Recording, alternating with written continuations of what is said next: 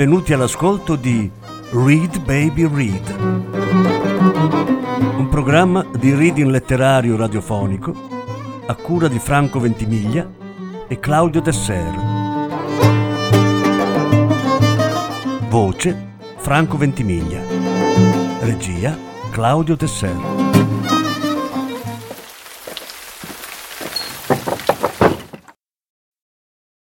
José Saramago il racconto dell'isola sconosciuta.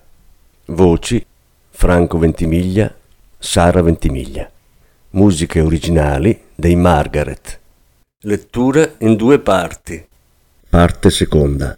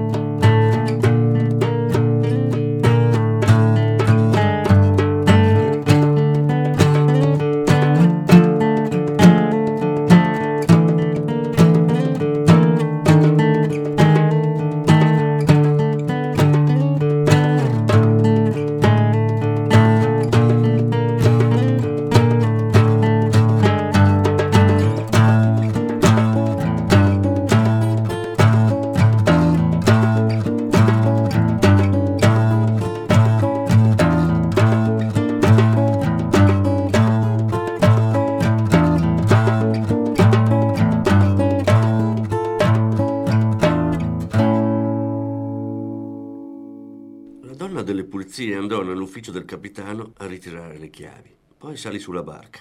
A quel punto due cose le furono di aiuto. Lo spazzolone del palazzo e l'avvertimento contro i gabbiani. Non aveva ancora finito di attraversare la passerella che collegava la murata al molo che già le maledette bestie gli si precipitavano addosso stridendo, furiose, con il becco spalancato, quasi volessero divorarla. Ma non sapevano con chi avevano a che fare. La donna delle pulizie Posò il secchio, si infilò le chiavi in petto, puntò bene i piedi sulla passerella e facendo vorticare la scopa come fosse uno spadone di tempi remoti, sbaragliò lo stormo assassino. Ma solo quando salì sulla barca comprese l'ira dei gabbiani. C'erano nidi dappertutto, molti abbandonati, altri ancora con le uova, e qualcuno con dei piccoli dal becco spalancato in attesa di cibo. Ebbene sì, ma è meglio se vi trasferite. Una barca che va in cerca dell'isola sconosciuta non può avere questo aspetto, sembra quasi un pollaio. Disse. Buttò a mare i nidi vuoti. Quanto agli altri li lasciò stare, poi vedremo. Dopo si rimboccò le maniche e si mise a lavare il ponte. Terminato quel duro compito, andò ad aprire la stiva delle vele e procedette a un esame minuzioso dello stato delle cuciture. Dopo tanto tempo senza andare per mare e senza sopportare le salutari tensioni del vento. Le vele sono i muscoli delle barche. Basta vedere come si gonfiano quando si sforzano. Ma, e ai muscoli succede proprio questo, se non si tengono in allenamento con regolarità, cedono, si rammolliscono, perdono di tono. E le cuciture sono come il tono delle vele, pensò la donna delle pulizie, contenta di imparare tanto in fretta l'arte della marineria. Trovò alcuni orli sfilacciati, ma si limitò a prenderne nota visto che per questo lavoro non potevano servire l'ago e il filo con cui un tempo rammendava le calze dei paggi, cioè ancora ieri. Quanto alle altre stive, vide subito che erano vuote, che quella della polvere da sparo fosse sguarnita, salvo qualche residuo di polvere nera nel fondo, che sulle prime le parve piuttosto cacchetta di topo. Non le importò nulla. In effetti non è scritto da nessuna parte, perlomeno fin dove riesce a arrivare la sapienza di una donna delle pulizie, che andare in cerca di un'isola sconosciuta debba essere per forza un'impresa di guerra. Però l'ha infastidita e molto l'assoluta mancanza di munizioni per bocca nell'apposita stiva. Non tanto per lei, più che abituata al pessimo vitto del palazzo, ma per l'uomo a cui hanno dato questa barca. Fra poco tramonterà il sole e mi comparirà davanti protestando che ha fame. È quanto dicono tutti gli uomini quando entrano in casa, come se fossero soltanto loro ad avere uno stomaco e a soffrire per il bisogno di riempirlo. E se poi si porta presso i marinai per l'equipaggio, che sono dei veri lupi quanto a mangiare, allora non so davvero come ce la caveremo. Disse la donna delle pulizie. Non valeva la pena di preoccuparsi tanto. Il sole era appena scomparso nell'oceano quando dall'altra parte del molo comparve l'uomo che ora aveva una barca. Teneva un fagotto in mano, ma camminava da solo e a capo chino. La donna delle pulizie andò a aspettarlo sul pontile e prima che potesse aprire bocca per informarsi su come era andato il resto della giornata, lui disse: State tranquilla, ho da mangiare per tutti e due. E i marinai? domandò lei. Non è venuto nessuno, come potete vedere. Ma li avete ingaggiati almeno? Insistette lei. Mi hanno detto che di isole sconosciute non ce ne sono più e che anche se ci fossero non hanno nessuna intenzione di lasciare la tranquillità delle loro case e la bella vita delle navi da crociera per imbarcarsi in avventure oceaniche alla ricerca dell'impossibile, come se fossimo ancora al tempo del mare tenebroso. E voi che cosa gli avete risposto? Che il mare è sempre tenebroso. E non gli avete parlato dell'isola sconosciuta? Come avrei potuto parlare di un'isola sconosciuta se non la conosco? Ma siete sicuro che esiste? Tanto quanto è tenebroso il mare. In questo momento, visto da qui, con quell'acqua del colore della giada e il cielo tutto infuocato, di tenebroso non ci trovo nulla. È una vostra illusione. Anche le isole a volte sembra che fluttuino sopra le acque, ma non è vero. Che pensate di fare senza equipaggio? Ancora non lo so. Potremmo restare a vivere qui. Io mi offrirei di lavare le barche che entrano nel bacino e voi... E io? Avete di sicuro un mestiere, un'attività, una professione, come si dice adesso. Ce l'ho, ce l'avevo, ce l'avrò se sarà necessario, ma voglio trovare l'isola sconosciuta. Voglio sapere chi sono quando ci sarò. Non lo sapete? Se non esci da te stesso non puoi sapere chi sei. Il filosofo del re, quando non aveva niente da fare, veniva a sedersi accanto a me, mi guardava rammendare le calze dei paggi e a volte si metteva a ragionare. Diceva che ogni uomo è un'isola, ma io, siccome la cosa non mi riguardava, visto che sono una donna, non gli davo importanza. Voi che ne pensate? Che bisogna allontanarsi dall'isola per vedere l'isola e che noi non ci vediamo se non ci allontaniamo da noi. Se non ci allontaniamo da noi stessi, intendete dire? Non è la medesima cosa. L'incendio del cielo si andava smorzando. L'acqua all'improvviso si imporporò. Adesso neanche la donna delle pulizie avrebbe dubitato che il mare fosse davvero tenebroso, perlomeno a certe ore. Disse l'uomo, Lasciamo le filosofie al filosofo del re, che lo pagano per questo. Adesso andiamo a mangiare. Ma la donna non era d'accordo. Per prima cosa, dovete vedere la vostra barca. La conoscete solo da fuori. Che cosa avete trovato? Ci sono alcuni orli delle vele che hanno bisogno di un rinforzo. Siete scesa nella stiva? Avete trovato acqua? Sul fondo se ne vede un po', intorno alla zavorra, ma pare che sia normale, anzi fa bene alla barca. Come sapete queste cose? Così. Così come? Come voi, quando avete detto al capitano del porto che avreste imparato a navigare in mare. Ancora non siamo in mare. Però siamo già in acqua. Ho sempre avuto l'idea che navigando ci siano soltanto due veri maestri. Uno è il mare e l'altro è la barca. E il cielo. State dimenticando il cielo.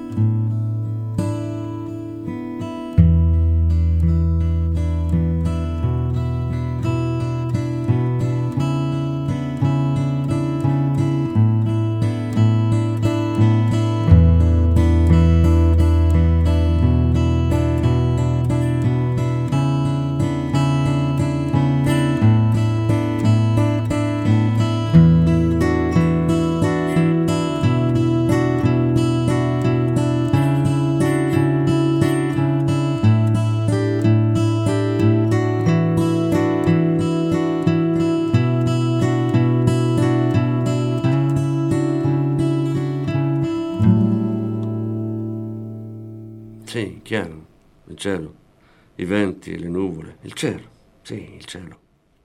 In meno di un quarto d'ora aveva concluso il giro dell'imbarcazione Una caravella, infatti, anche se modificata, non concede grandi passeggiate. È bella, disse l'uomo, ma se non riuscirò a trovare abbastanza marinai per manovrarla, dovrò andare a dire al re che non la voglio più. Vi perdete d'animo alla prima contrarietà. La prima contrarietà è stata di aspettare il re per tre giorni e non ho desistito.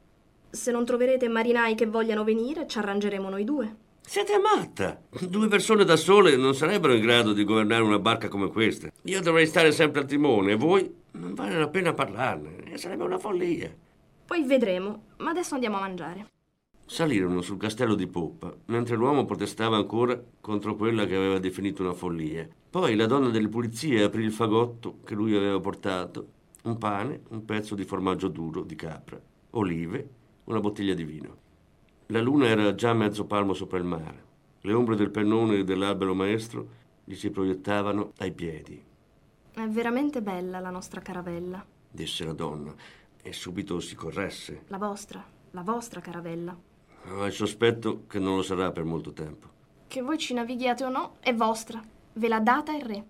Gliel'ho chiesta per andare a cercare un'isola sconosciuta. Ma queste cose non si fanno da un giorno all'altro. Richiedono tempo. Già mio nonno diceva che chi va per mare se la sbriga a terra e per giunta non era marinaio. Senza equipaggio non potremo prendere il mare.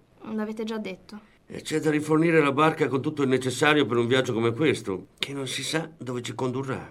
Ovviamente. E poi dovremo aspettare che arrivi la bella stagione e uscire con la marea buona e che qualcuno venga al molo ad augurarci buon viaggio. Mi state prendendo in giro. Non prenderei mai in giro chi mi ha fatto uscire dalla porta delle decisioni. Scusatemi e non la varcherò di nuovo, succeda quel che succeda. Il chiaro di luna illuminava in pieno il viso della donna delle pulizie. È bella, è veramente bella, pensò l'uomo. E questa volta non si stava riferendo alla caravella. La donna invece non pensò niente. Doveva aver pensato tutto durante quei tre giorni, quando di tanto in tanto socchiudeva la porta per vedere se lui era ancora là fuori, in attesa. Non è avanzata nemmeno una briciola di pane o di formaggio né una goccia di vino. I noccioli delle olive li hanno lanciati in acqua. Il pavimento è pulito, come lo era quando la donna delle pulizie l'ha ripassato con l'ultima strofinata. La sirena di un piroscafo che prendeva il largo lanciò un lamento potente, come dovevano essere quelli del Leviatano. E la donna disse: Quando toccherà a noi faremo meno rumore. Nonostante si trovassero all'interno del bacino, l'acqua si increspò al passaggio del piroscafo e l'uomo disse: ma beccheggeremo molto di più. Risero tutti e due, poi tacquero. Dopo un po' di tempo uno di loro suggerì che sarebbe stato meglio andare a dormire. Non che abbia molto sonno, e l'altro aggiunse. Neanch'io. Poi tacquero di nuovo, mentre la luna continuava a salire. E a un certo punto la donna disse: Ci sono delle cabine giù di sotto. L'uomo disse: Sì. E solo allora si alzarono e scesero sotto coperta, dove la donna disse: A domani. Io vado da questa parte. E l'uomo rispose, e io da quest'altra, a domani. Non dissero babordo o tribordo, certamente perché erano ancora le prime armi. La donna tornò indietro. Me n'ero dimenticata. Trasse dalla tasca del grembiule due moccoli di candele. Li ho trovati mentre stavo pulendo, ma non ho fiammiferi. Ce li ho io, disse l'uomo.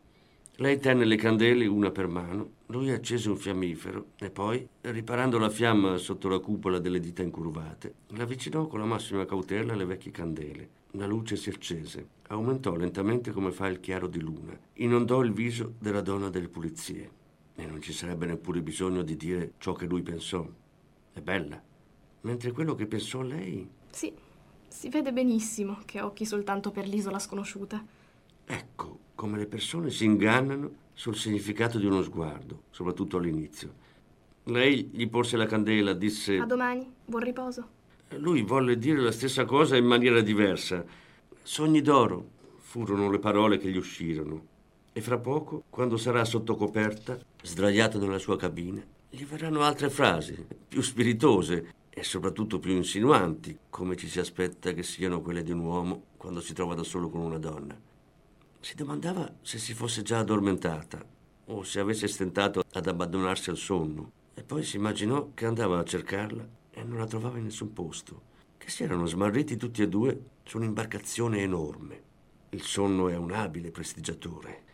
Modifica le proporzioni delle cose e le loro distanze, separa le persone ma loro sono insieme, o le riunisce e quasi non si vedono. La donna dorme a pochi metri e lui non saprebbe come raggiungerla, mentre sarebbe tanto facile andare da babordo a tribordo.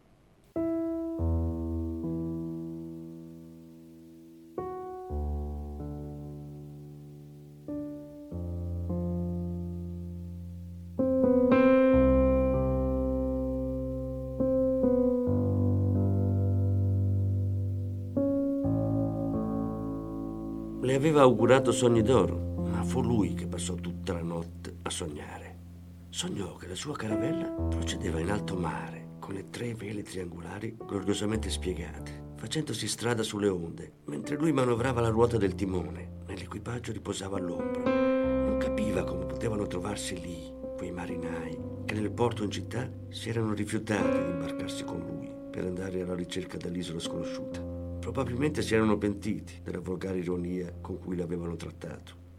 Vedeva bestiole qua e là in coperta, anatre, conigli, galline, i soliti animali domestici che becchettavano il gran turco o masticavano le foglie di cavolo che il marinaio lanciava loro. Non ricordava quando li aveva portati sulla barca.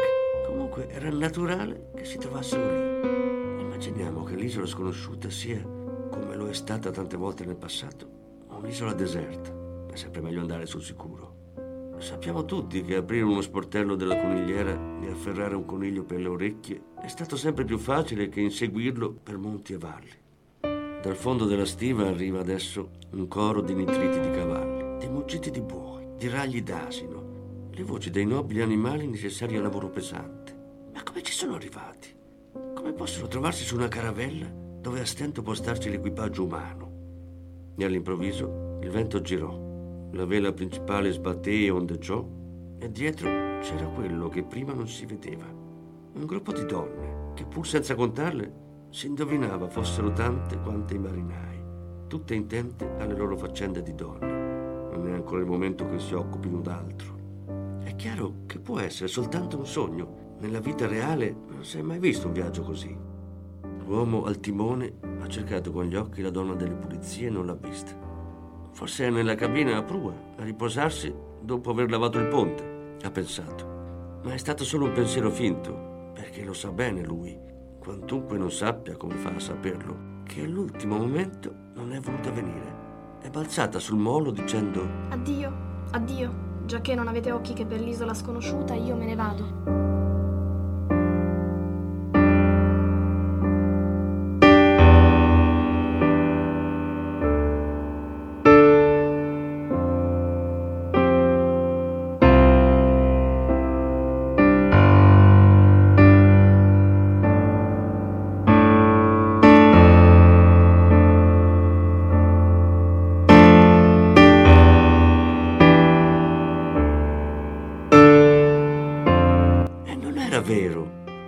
Adesso i suoi la stanno cercando e non la trovano. In quel momento il cielo si rannuvolò e cominciò a piovere. E dopo la pioggia iniziarono a germogliare le piante dagli innumerevoli sacchi di terra allineati lungo la murata. Sono lì non perché si sospetti che non vi sia terra abbastanza nell'isola sconosciuta, ma perché così si guadagna tempo. Il giorno in cui ci arriveremo dovremo soltanto trapiantare gli alberi da frutto, seminare i chicchi delle piccole messi che poi matureranno, abbellire le aiole con i fiori che sbocceranno da queste gemme. L'uomo al timone domanda ai marinai che riposano in coperta se per caso hanno avvistato qualche isola disabitata e loro rispondono che non hanno visto un bel niente, ma che stanno pensando di sbarcare sulla prima terra popolata che compaia davanti a loro, purché vi sia un porto dove attraccare, un'osteria dove bere e un letto dove riposare, perché qui non si può più, con tutta questa gente ammucchiata. E l'isola sconosciuta? domandò l'uomo al timone. L'isola sconosciuta è qualcosa che non esiste, non è che un'idea della vostra mente. I geografi del re sono andati a controllare sulle carte geografiche e hanno dichiarato che isole da conoscere non ce ne sono più da un sacco di tempo. Dovevate restare in città invece di venire a ostacolarmi la navigazione. Eravamo in cerca di un posto migliore dove vivere e abbiamo deciso di approfittare del vostro viaggio. Non siete dei marinai. Non lo siamo mai stati.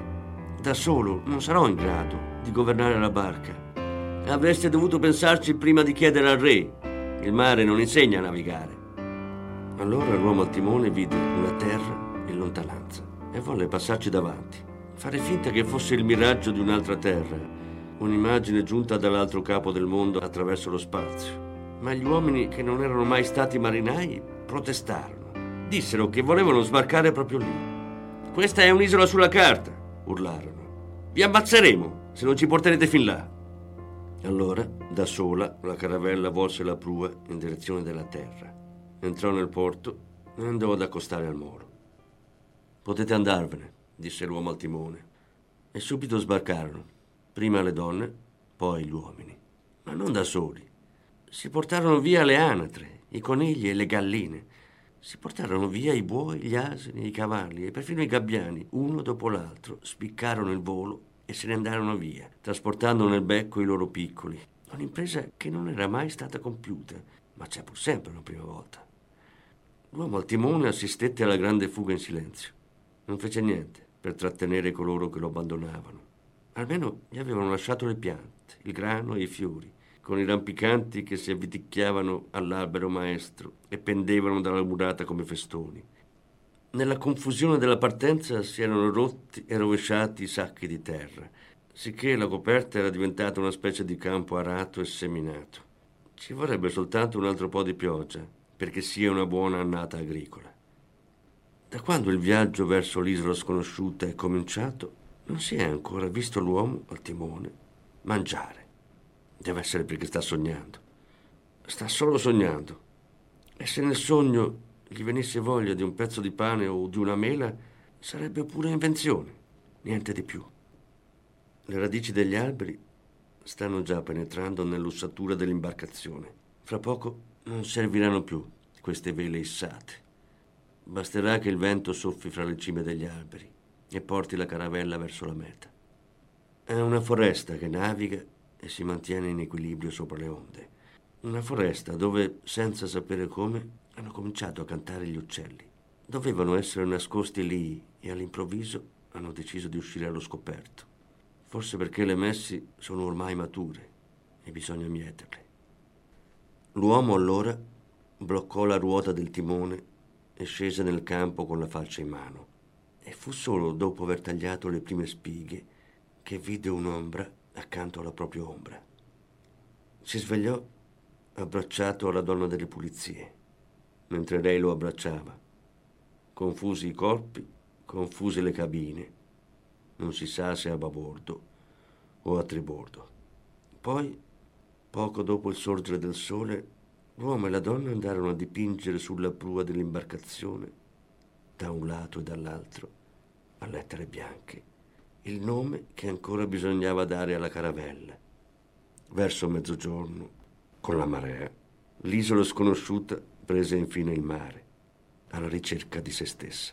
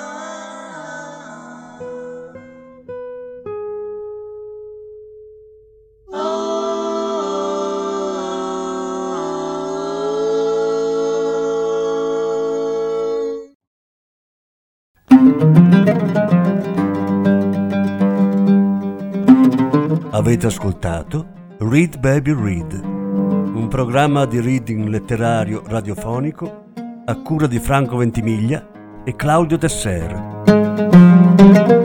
Grazie per l'ascolto, alla prossima settimana.